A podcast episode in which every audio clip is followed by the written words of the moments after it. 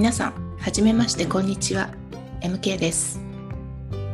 今は自由に海外旅行ができなくなってしまって、旅行したい病がうずうずしている方も多いと思います。来たる日に備えて、頭の中で妄想して過ごしていらっしゃる方もいるんではないでしょうか。私はゴールドコースト在住15年以上になりますが、自分が住むこの土地のことをよく知らないということに愕然としたんですね。デルタ株がクイーンズランド州内に入ったことでロックダウンがありました。が幸いゴールドコースター3日間で終了しましたのでこの際ちょっと地元を勉強しようと思ってこのポッドキャストを始めました。初回の今日のテーマはゴールドコーストへようこそ。ざっくりとしたゴールドコーストの案内と空港からのアクセスについてお話ししようと思います。ゴールドコーストは長く続く海岸線に高層ホテルが立ち並ぶイメージが強いと思いますが山も実はすぐ近くにあり海と山の両方を楽しむことができるんです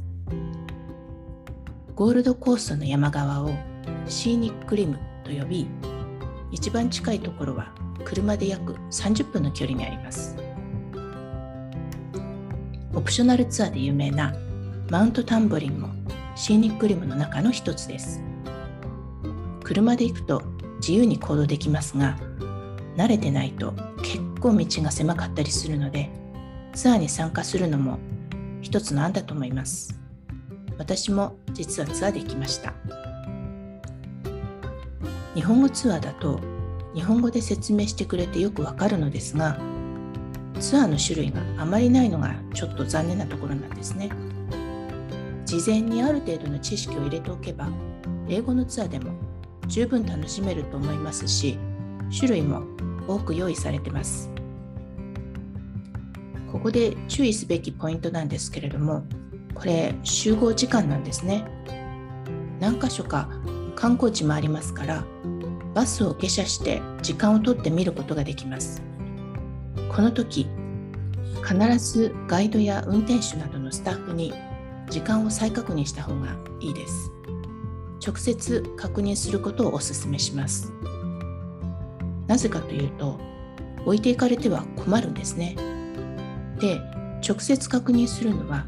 スタッフに自分を印象づけるためなんです。万が一時間に遅れそうになってもスタッフが覚えていてくれれば安心ですよね。私は添乗員の経験があるんですけれどもやはり直接時間を確認されたお客様とかお話をされた方っていうのは印象に残りやすかったんですね。またゴールドコーストはテーマパークでも有名です。いくつかテーマパークありますけれどもムービーワールドは観光テーマパークでもあるし実際に撮影もしているんですね。オーストラリアはコロナウイルスを抑えることに比較的成功しているので撮影のためにハリウッドスターがやってくることが多いんです。マーベルのソーの最新作もここで撮影しています。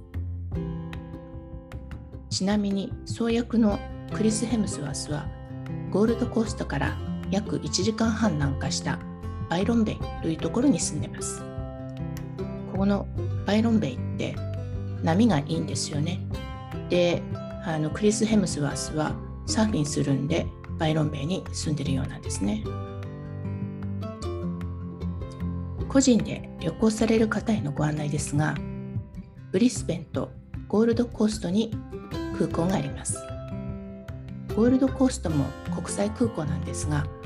日本からの直行便はジェットスターになりますね。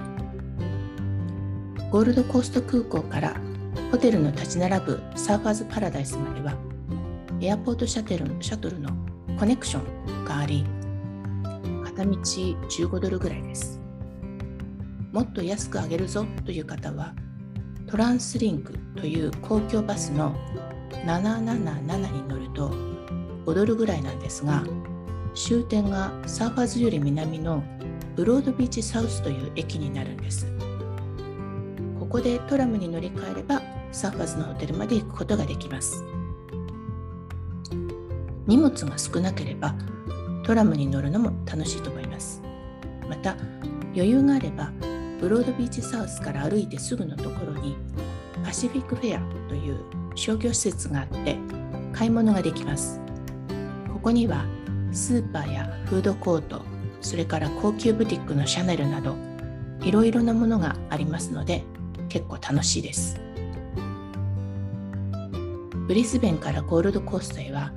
エアトレインと呼んでいる電車に乗ってヘレンズベール駅でトラムに乗り換えればサーファーズに到着できます。料金は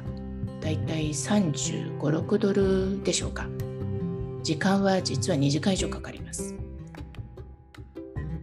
シャトルのコネクションだと1時間50分ぐらいで到着して料金は約40ドルぐらいなんですね。個人的にはシャトルバスをおすすめします。時間も早いですし料金もそれほど違いはないですね。で特にあの土日になると線路の修復工事をしたりして電車がバスに振り替えになることがあるんです。これに引っかかるとすごく時間がかかるのでやはりシャトルの方が安全だと思います。今回はゴールドコースト周辺について山や空港からのアクセスなどをご案内しました。ご質問やリクエストなどありましたら